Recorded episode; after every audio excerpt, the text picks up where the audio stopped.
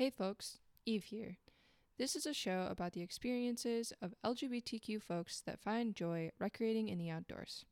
We're creating space for folks to share their stories, which means you might hear some things that just don't make sense to you. And that is exactly why we're here. It's our hope that you will listen with an open mind. And as always, we welcome thoughtful and engaged feedback. We look forward to hearing how you brought this conversation into your own community. With that, welcome to the ride.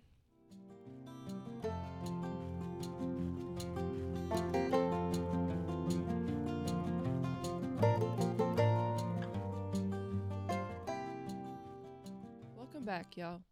Casey isn't here this week, but we still have a really great conversation for you. Recently, I got to Skype with one of my longtime friends, Anne-lise Emig, about her experience as a queer woman in the outdoors, as a runner and a hiker. Anna has been one of my queer role models for, I don't know, since we met. And it was just really nice getting to talk to her about how her identity impacts her experience. Um, and and just to hear how like it's different even in a place like Austin, Texas, where she lives and uh, a community that is known for being queer friendly and inclusive. Um, but let's not forget that it's in Texas, so it's like this weird little bubble. Anyways, uh, I'm really excited to share this episode with you, share my great friend with you, um, and I really hope you enjoy this episode. So let's get into it.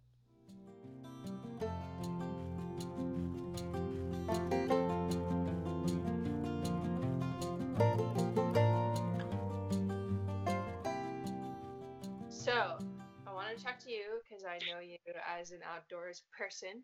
Um, and yeah, so could you share with us your name, your pronouns, and a small intro about yourself?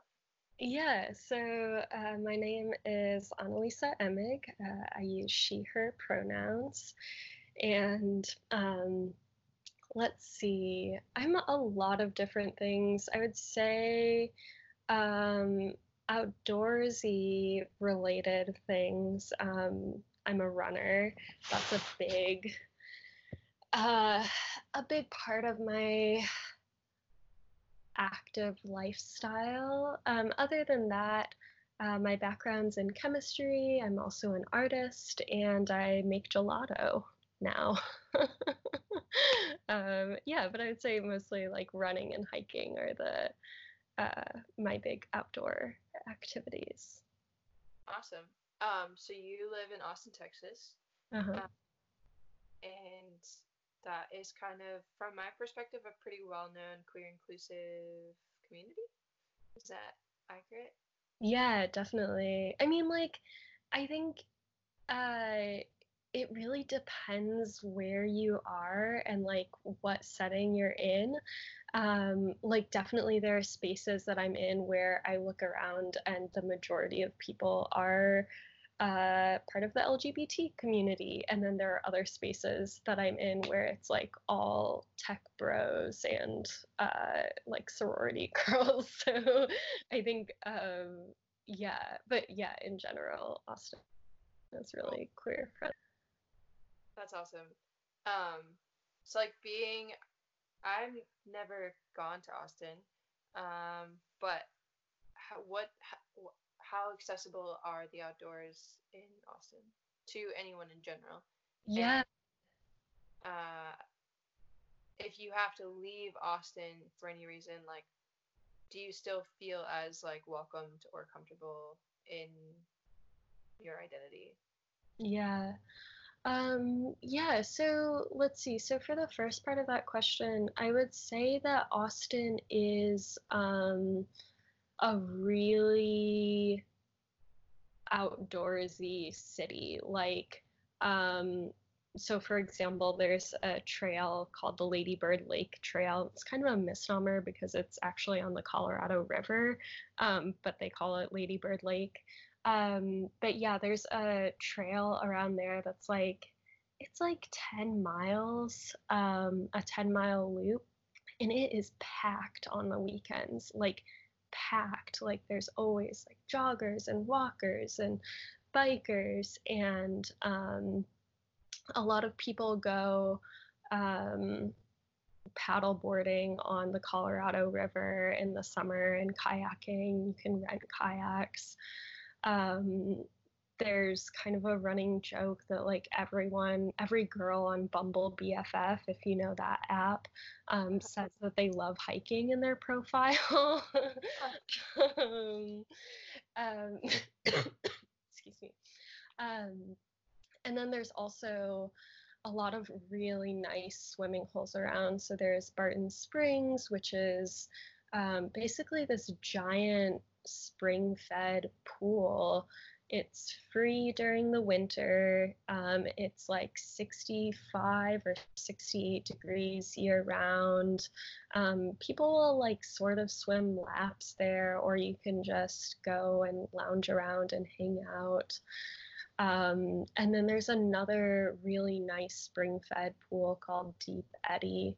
Um, and that's, I don't know, like, I would say that that's kind of like the go to thing to do on like a Saturday morning in Austin is like you go to Barton Springs and you go for a swim or you like go paddleboarding on Lady Bird Lake. Um, so that's definitely like kind of like a central part of Austin.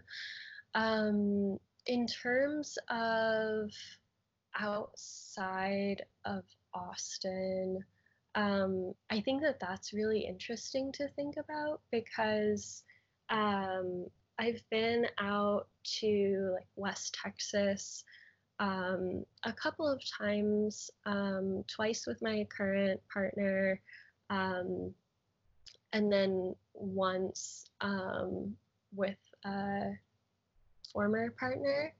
And I think that like when I'm outside of Austin, like when I'm not in Austin or San Antonio or Houston, like a major metropolitan area, um, I'm definitely more aware and cautious of um,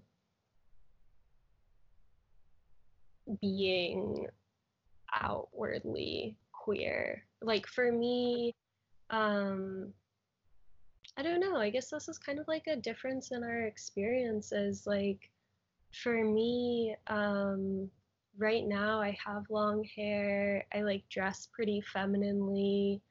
Um, so like if I'm not like holding hands with my girlfriend, my girlfriend is also like pretty like feminine presenting. Mm-hmm. Um, like we're not read as queer we're like read as like best friends yeah um, so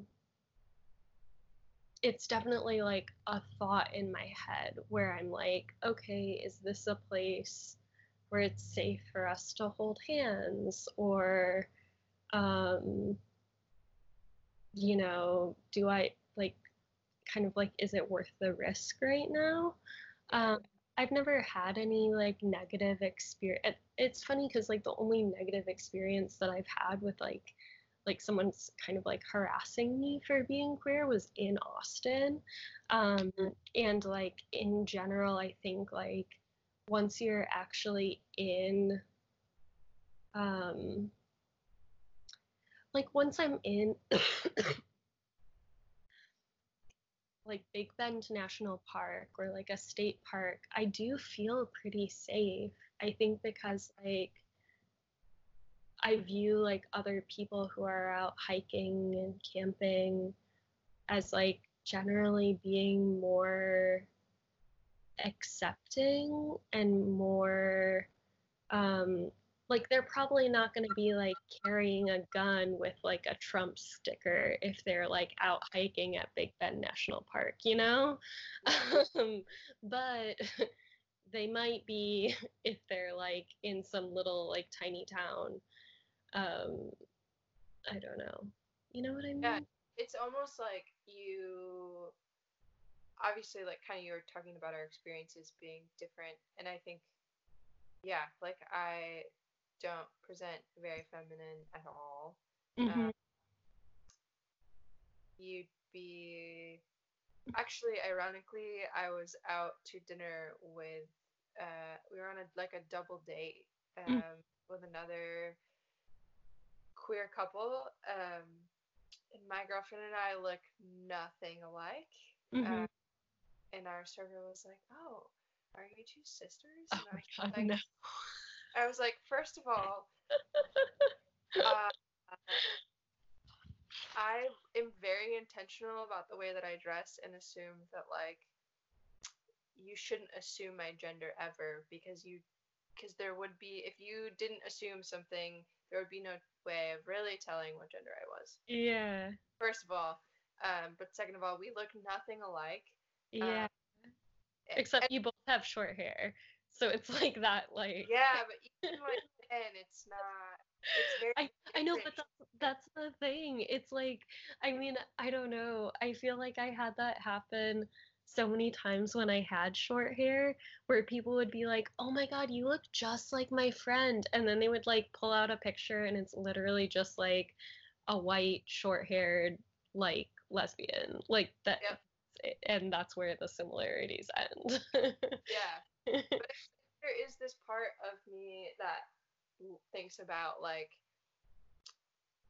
sometimes I would be envious of someone like you who is like, yeah, I can go out in this space and feel comfortable because for the most part, no one's ever going to assume, or most people aren't going to read us as a queer couple. Like, Mm, I'm going to pass really it's easily. like a choice when I yeah. want to be Yeah. yeah. Um, which, but then I'm also like, well, that's hard too because then, like, if you're out and let's say you're in this be- really beautiful space and like you, there's ten people around and you're like, oh, like let me ask someone to take a photo of us. Um, how do you act in that situation? Do you stand like your best friends or do you like take a photo like you're a couple that loves each other and like wants to share this experience and have a photographic memory of that. Um, because then the thing about the difference between your and my experience is I'm gonna ask for the picture to be taken and they're probably gonna be like, that's a queer couple. For you, it would be like you're gonna ask people are gonna think you're siblings and then or best friends or whatever it might be. And then if you do decide to like present romantically in a very like PC obviously way, but like then you're automatically like in a different position than I started in. Does that make sense? Mhm. Yeah. So I Yeah. feel like there has to be a lot of almost like code switching that happens. Oh, totally. Totally. And like I think um yeah, like I would describe it as code switching. And I think it's like the thing is it's not um like that's an experience that happens when I'm in Austin too. Like I'm a, a part of this running group and like I think everyone in the running group is straight, like just from um how they act and also like people talking about like boyfriends and girlfriends and stuff like that. Um and like I'm not out to anyone and like I'm not really close with anyone there but it also is this kind of like uh mental gymnastics of like uh do like do I want to say like I moved to Austin to be with my girlfriend or like I live with my girlfriend or do I want to have that conversation later? You know like it's like you're always kind of thinking and like trying to read the situation. I think like in that situation like with my running group it's not um it's not a safety thing. Like it's not like oh my goodness i'm going to be like harassed or something if i come out. Um, but it's more of a um, like will this person view me differently if they know that i'm gay? Um, and yeah Well, and it's also just a that's a really interesting like dynamic to think about in the sense of like, okay, you're a part of a running group. Um, from my perspective, a running group looks like you meet up on a regular day, um, like a regularly scheduled day, and you kind of just run together and there's probably like conversation depending on what the workout looks like or whatnot. And the whole intention is to like provide community to promote running um, to promote like being outdoors and whatnot but like if like what you're saying is true and almost everyone in the group is straight or straight passing or uh, like cisgendered or any of those things then it's like their existence within that group of people never feels questionable. Um, oh yeah. like for you, it's kind of like okay, I'm gonna show up and I'm gonna. I have to make the conscious decision every time someone asks me a question that could, um, that my answer could lead to me essentially outing myself, and then you have to determine like okay, like that could be fine. We're in Austin, it's probably not that big of a deal. But then it's also like, then instead of being with a group of people that's just out running and just talking about random things and enjoying a run, like in your head, then you're probably starting to be like, okay, does so and so, the person that I always run next to on this night or whatever, think differently about me? And then instead of like being present and enjoying your run, like you have this other thing just constantly like turning in your brain. Yeah. Um, that fortunately for them, like, and unfortunately for you, no one else in that group would probably ever have to second guess or think about. And they can just casually talk about their partners um, and not feel like it's going to change the dynamic of their relationship with anyone else in the group. Yeah. Yeah. Yeah, totally. It's that like like do I guess sorry, I'm like getting over a cold. Um it's that question of like uh will they know me as the gay one? And like i don't like i don't want to be that you know? Like i don't want that to be the thing that defines me which i feel like is sort of why um i've kind of waited to come out to anyone because it's like okay maybe they'll get to know like these other aspects of my life and then this is also like being gay is also a part of my life um, but it won't define me or it won't be like the the only thing that they think about you know? Yeah. Yeah i mean it's i think like yeah being the quote unquote the gay one is like the where it's can be great but also can just be really annoying and feels almost like it can be one of two things right? Like it can be negative or it can be like tokenism in a sense as well. And then suddenly like you're in a community of people and you're representing an entire community of people that you don't even know everyone is a part of you know? Yeah. And I've just had like so many times when like it's like once they once someone knows that you're gay, then it's like all of these weird like weird comments where they're like trying to be like, yeah, I get it, but like it is really just like super misogynistic. We're like yeah. like yeah, girls are hot, and like right. I don't know. Um, yeah, and then it like just it's just weird. It's like, oh, dang, I don't want that. yeah. Um. So I guess then, like, ha- outside of like the running group, um,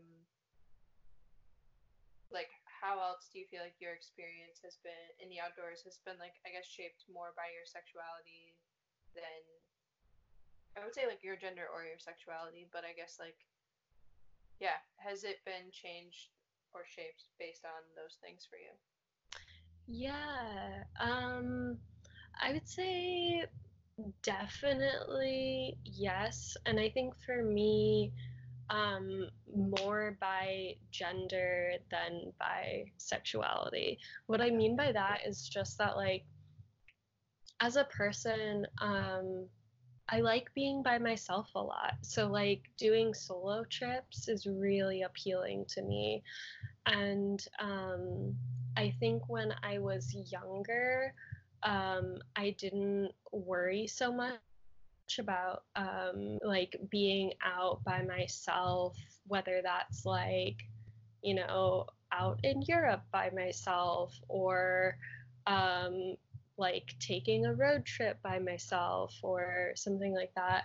Um, and I think as I've gotten older, I've um, I'm just I'm more cautious. Um, and I do worry more. Um, like it's hard to motivate myself um, to like, for example, go on a camping trip by myself um, because I just I worry. and and the thing is, um, I say that and I know the statistics. Like I know that it's like extremely unlikely to be um, you know, attacked while I'm like camping by myself or attacked on a hike and that I'm much more likely to like get hit by a car or something right. than, you know.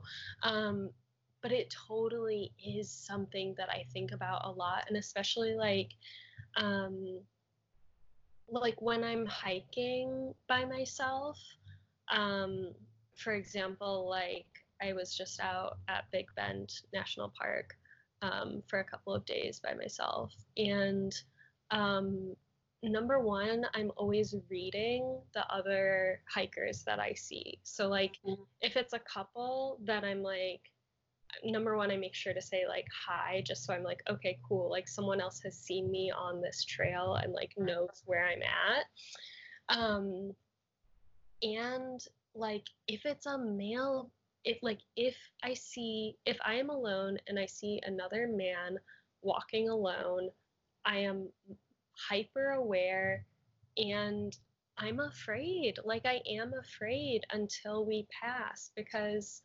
um I mean, a lot of things. Number one, I don't want them following me. I don't really usually want to talk to men who are hiking by themselves. I'm just, I'm extremely cautious. Yeah. Um, because I don't want, um, I don't want a man to know out there hiking and camping by myself and that I don't have anyone else with me. Right. Um, so, I mean, I've never had any scary experiences. I've definitely had some like weird experiences. Yeah. Um, but um, yeah, I would say that like um, my queerness doesn't impact um, like what I do outside that much. Like I won't avoid a space because I'm like, oh man, I wonder if anyone's going to be homophobic here or something like that. But being a woman like definitely impacts um, the things that I do or just the way that I do them. Like um, just like being much more cautious, being like hyper aware, um, just doing things that are like really paranoid, like, I don't know, like, oh, I'm going to camp in my car instead of in a tent because that's like harder for someone to attack me in or you know like things like that when it's like i know um in reality I'm probably totally safe camping by myself. Mm-hmm. Um, but it's still sometimes hard to convince myself that like everything's okay, you know. I think it also would be interesting to talk to um, someone who who identifies maybe as like a gay cis gay male. Mm-hmm. Um, because I would almost bet that they have almost the exact opposite perspective. Obviously, I don't know for sure, but like if you're a cis gay male, like you have the privilege of existing in a world that kind of, or if you're a cis male, you're kind of, like, especially in outdoors, you have the privilege of existing in a space that's kind of always been yours. Mhm. less you probably have less fear. But if then you throw in there that you are gay and you are, let's say, going out with your partner, then suddenly like you probably become more of a target, even if it's very a minuscule amount. But then also, I think on the flip side of that, like if you think about the I don't know if the appropriation of uh, like lesbian relationships is the right word to use, but like just how kind of like queer female relationships tend to be like fantasized. Like Mhm. they're a little bit they're not taken as seriously, I guess. Um, whereas like men dating other men or being with other men is usually often more like frowned upon in a sense. Like Mhm. I, that's just my perspective, and I I would be curious to talk to someone else, um, and s- you know what I'm saying, like and see if that's Yeah. similar or different based on what your perceived gender at least is. Yeah, Totally. I think that could be very different. Um, it maybe speak to like a bigger problem, um, Yeah. but would be really awesome to maybe do research on. Yeah. But so okay, so you you like to run, uh, you like to hike, you like to swim in watering holes. Follow your Instagram for all the beautiful watering holes. yeah. Um, but was there someone or some experience or something that like helped you find comfort in your hobby, um, and espe- especially like maybe in like recognizing and cherishing your like identity within your hobby? Oh, totally. Um, so when I think about that, um, let's see. Um, so I really think like honestly like I think what started my love of being outside was um my sixth grade class. Like my parents always um took us on outdoorsy trips. Like we would go on like short hikes or we would go canoeing and stuff like that. And it was all right. I wasn't like crazy about it. Um, but in sixth grade, I went to this public school called Zoo School, and it's a school at the zoo just for sixth grade, 60 kids. Um, and they do a lot of outdoor activities, a lot of hands on learning. Um, they do two camping trips throughout uh, the year. So there's a fall camping trip and then a spring camping trip. And we would do stuff like um, we uh, had to choose our quiet spots on um, like the first or second week of school. And our teacher just told us like okay i'm going to take you on a hike and uh, we're not going to talk at all. And one by one you're going to pick a spot in the woods that's going to be your quiet spot.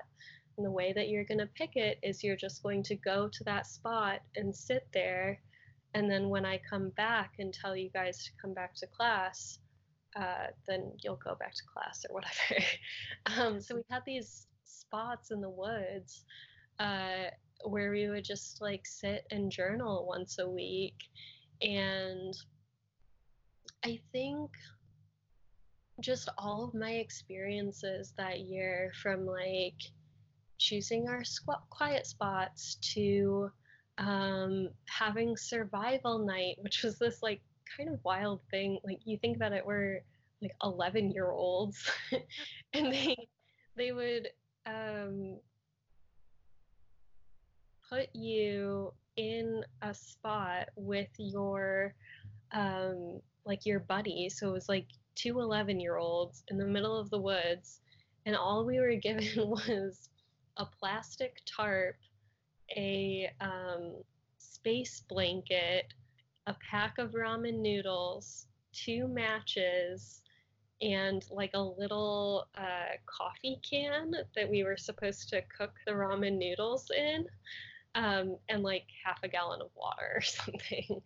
Um, and um, yeah, I think uh, my sixth grade teachers, Mr. H and Mr. K, just like really drilled. I guess I wouldn't say drilled. Um, just kind of like helped me find joy and happiness in being outside and helped me like start to appreciate appreciate nature and um, just enjoy like being outside enjoy observing things. Um, um, yeah but i think besides that i think um, my mom has been a really big um, I don't know, I guess like advocate for me. Um, she's, yeah, she's just been like super active her whole life. Um, she and my dad would go on like 100 mile bike rides together. Um, she talks about like swimming like miles while she was pregnant with me and like she would take us canoeing and hiking and biking and um, we were just like always doing things outside um, yeah. growing up and it was always really fun um, and um,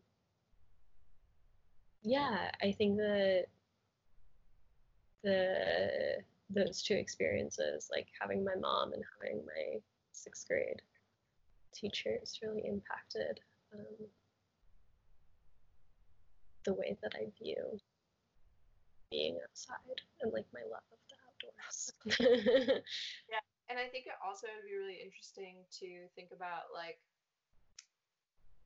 I mean, kids these days, uh, there's just like with all the technology and like things like that. I know I sound so old saying that. um, even though like I'm guilty too of like having technology and, and whatnot. But I think that there's this like lack of that experience um, for young people um, in general. Yeah, back to sixth grade experience, and I think about like all of these young folks, um, and especially people that are like young folks that like identify anywhere in a marginalized community, especially one like the LGBTQ community, like how beneficial would it be for all of these people and all these kids to like have all of the skills that come from something like a survival night yeah. Uh, or something like knowing at 11 that it's okay to like have a quiet space in the woods and like be and maybe learn without like consciously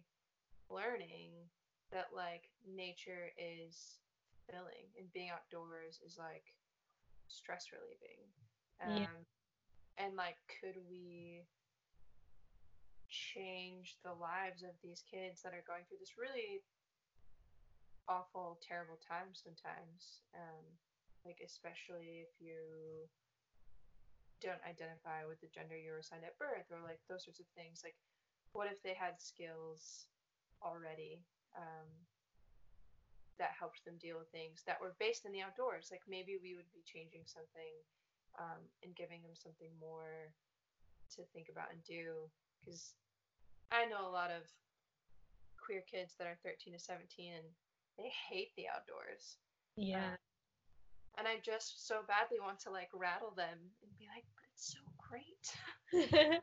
I think also, um, so when you say that when you say like they hate being outdoors i think about my aunt in alaska. And so my aunt in alaska this is like a quick side note um, she worked with a school district um, in Anchorage, and a lot of kids in Anchorage, um, despite being like surrounded by mountains and like surrounded by like some of the best outdoor activities um, in the world, don't actually like they don't go hiking they don't go outside.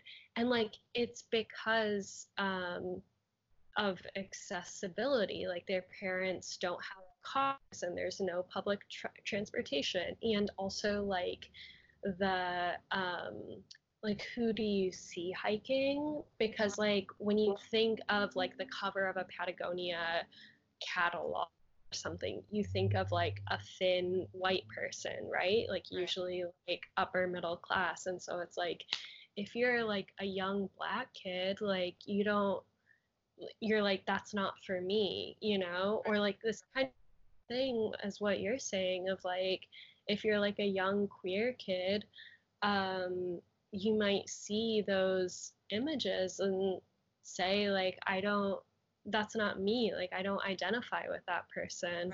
Um, and so it's so hard to see to enjoy being outside or even give it a chance when um, there's no representation you don't see yeah. yourself.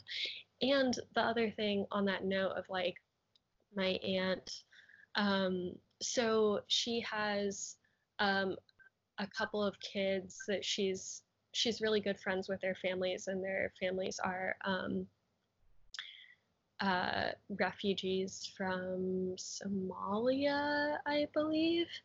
Um, and so she takes these kids, they're like, it's like three kids between the ages of like seven and 12.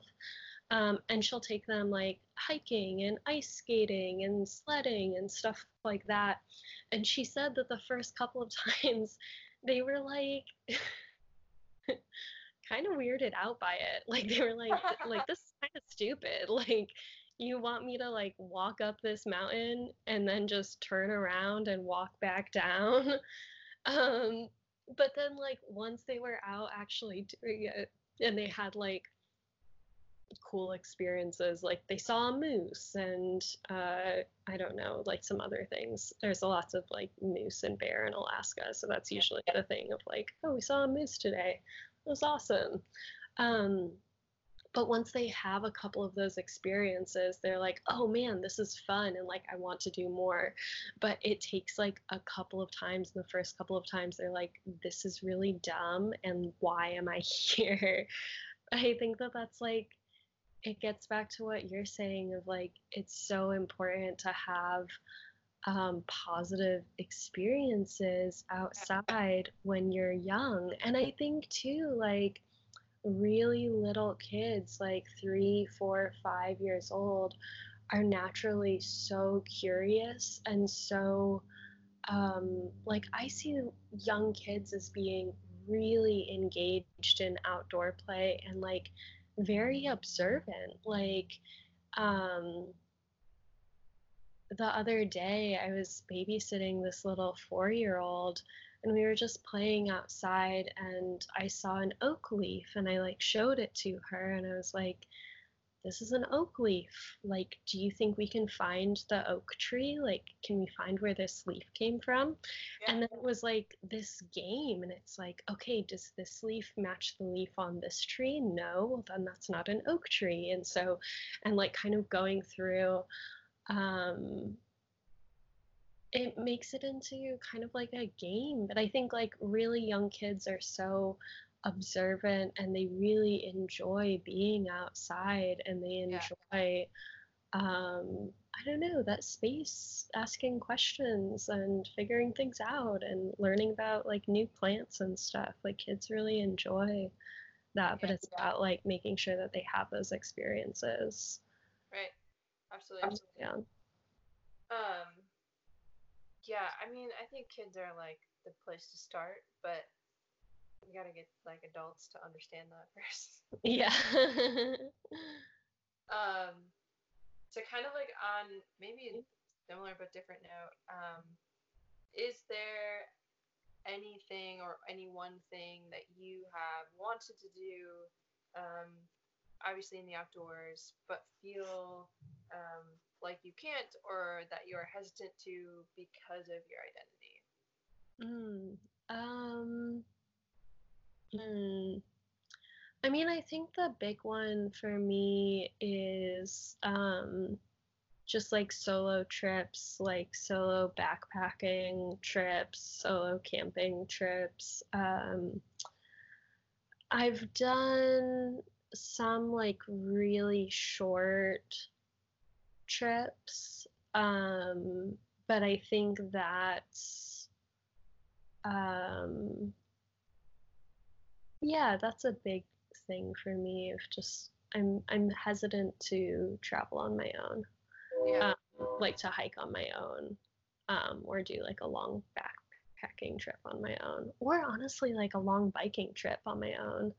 Um, and um, yeah, I say that, but I also don't want to discourage other young women from hiking on their own. Like I think I think that it's mostly a mental thing for me and there are like so many like just easy like safety precautions that you can take of like carry pepper spray and tell someone where you're going. So it's like I really shouldn't worry that much that much about it, but I still do. Yeah. For sure. Um, so kind of like the last like official question Mhm. is more or less like, how do you think that we can create accessibility to the outdoors for people in the queer community? Mm.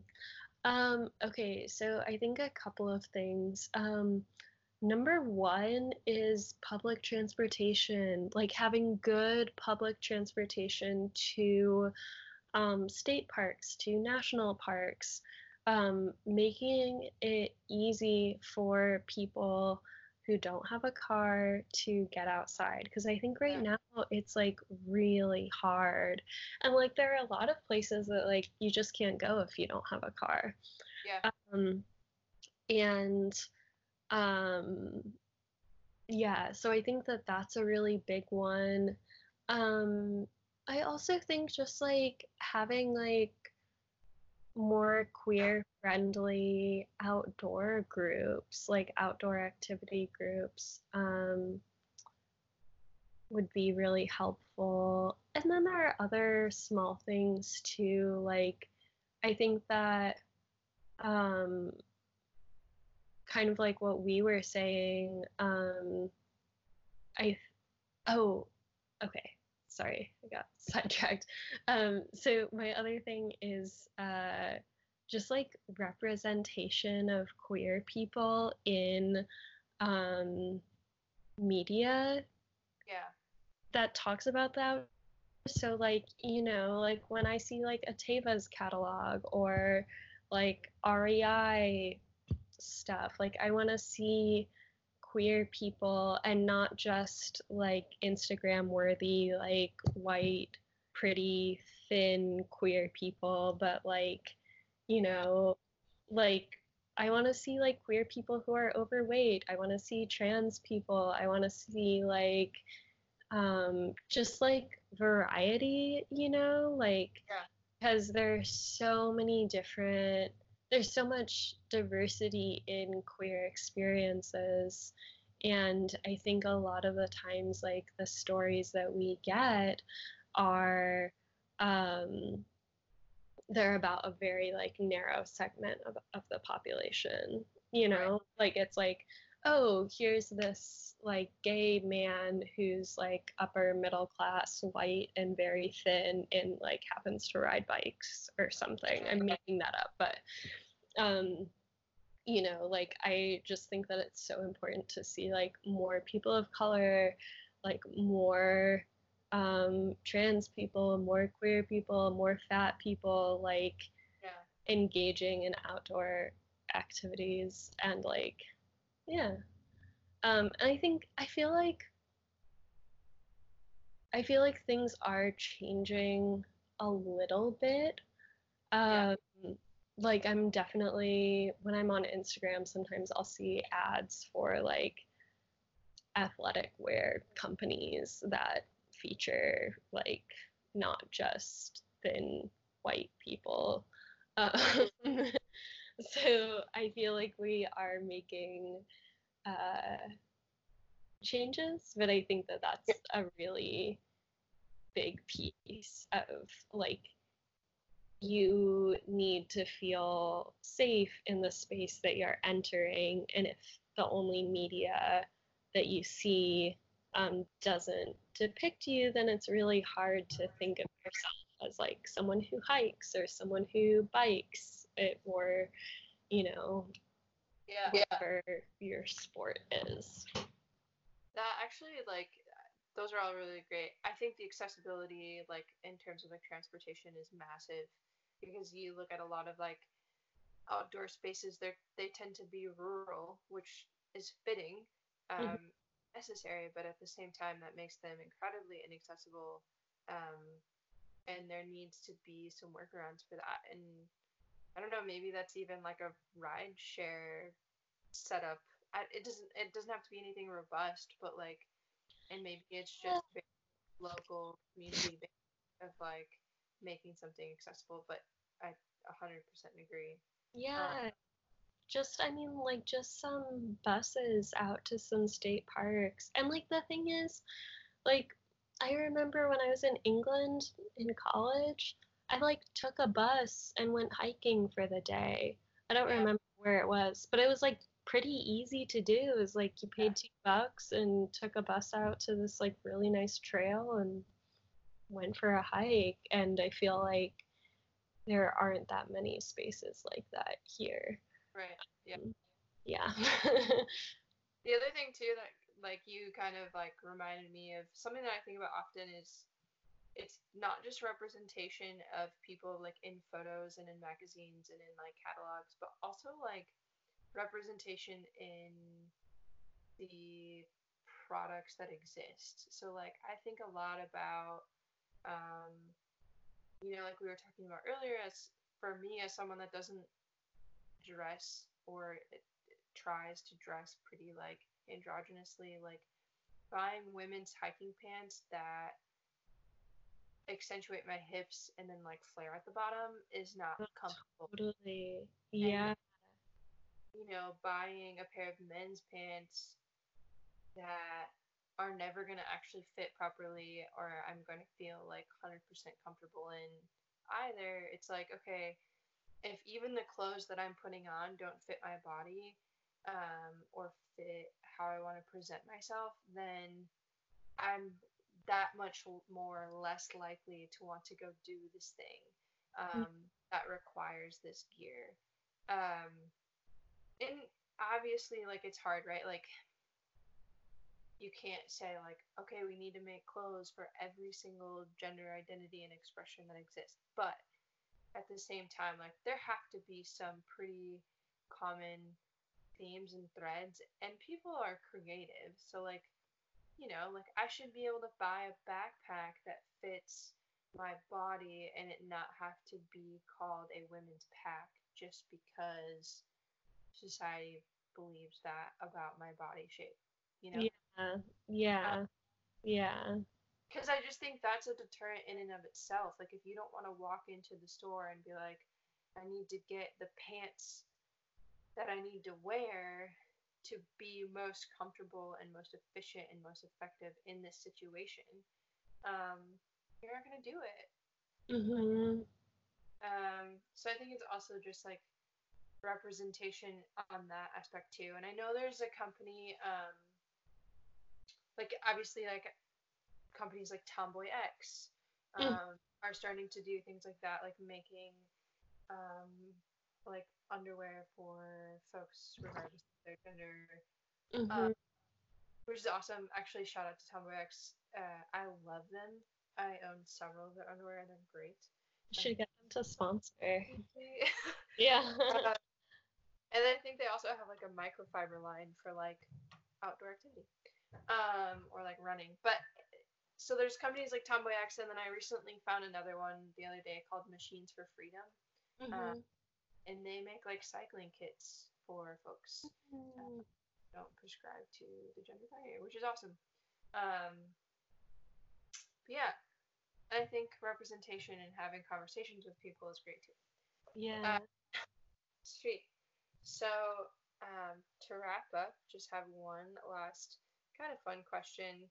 Um, if you could be one animal for the rest of your life, what would you be and why? Ooh. Um. uh, I think I'd want to be um, a dolphin because they're very social, very intelligent, and uh, you get to swim and be in the ocean, which is great. I don't think I've ever thought about being a dolphin, but it makes a lot of sense. yeah, All Yeah. right. I think it'd be fun. Cool. Um, well, thanks for taking the time to chat with me. Um, I really appreciate it, and I, um, yeah, it's fun.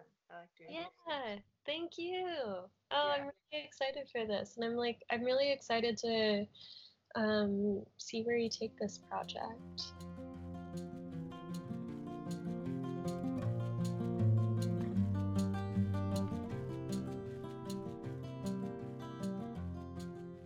That's it, folks. Thanks for listening to this week's episode of the Ride by Ride Outside. We hope you enjoyed my conversation with my good friend Anne-lise as much as I enjoyed catching up with her.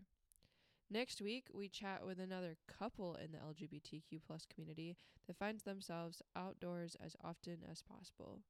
And just as a side note, this is probably going to be our biggest episode yet, so stay tuned and get excited. Until then, we have one small favor to ask you. Small podcasts like ours grow from listeners like you sharing the episodes you enjoy. So, our ask for you is if you enjoyed this episode, would you please share it with at least one person you think might benefit from hearing what we are sharing? And if you have a little extra love to give this holiday season, giving us a rate and review on your favorite podcast platform would also help a ton. Anyways, don't forget to check us out on Instagram at ride.outside and Twitter at GoRide underscore outside, where we'll share sneak peeks of new episodes and other fun stuff each week. So until then, folks, we hope to see you riding outside.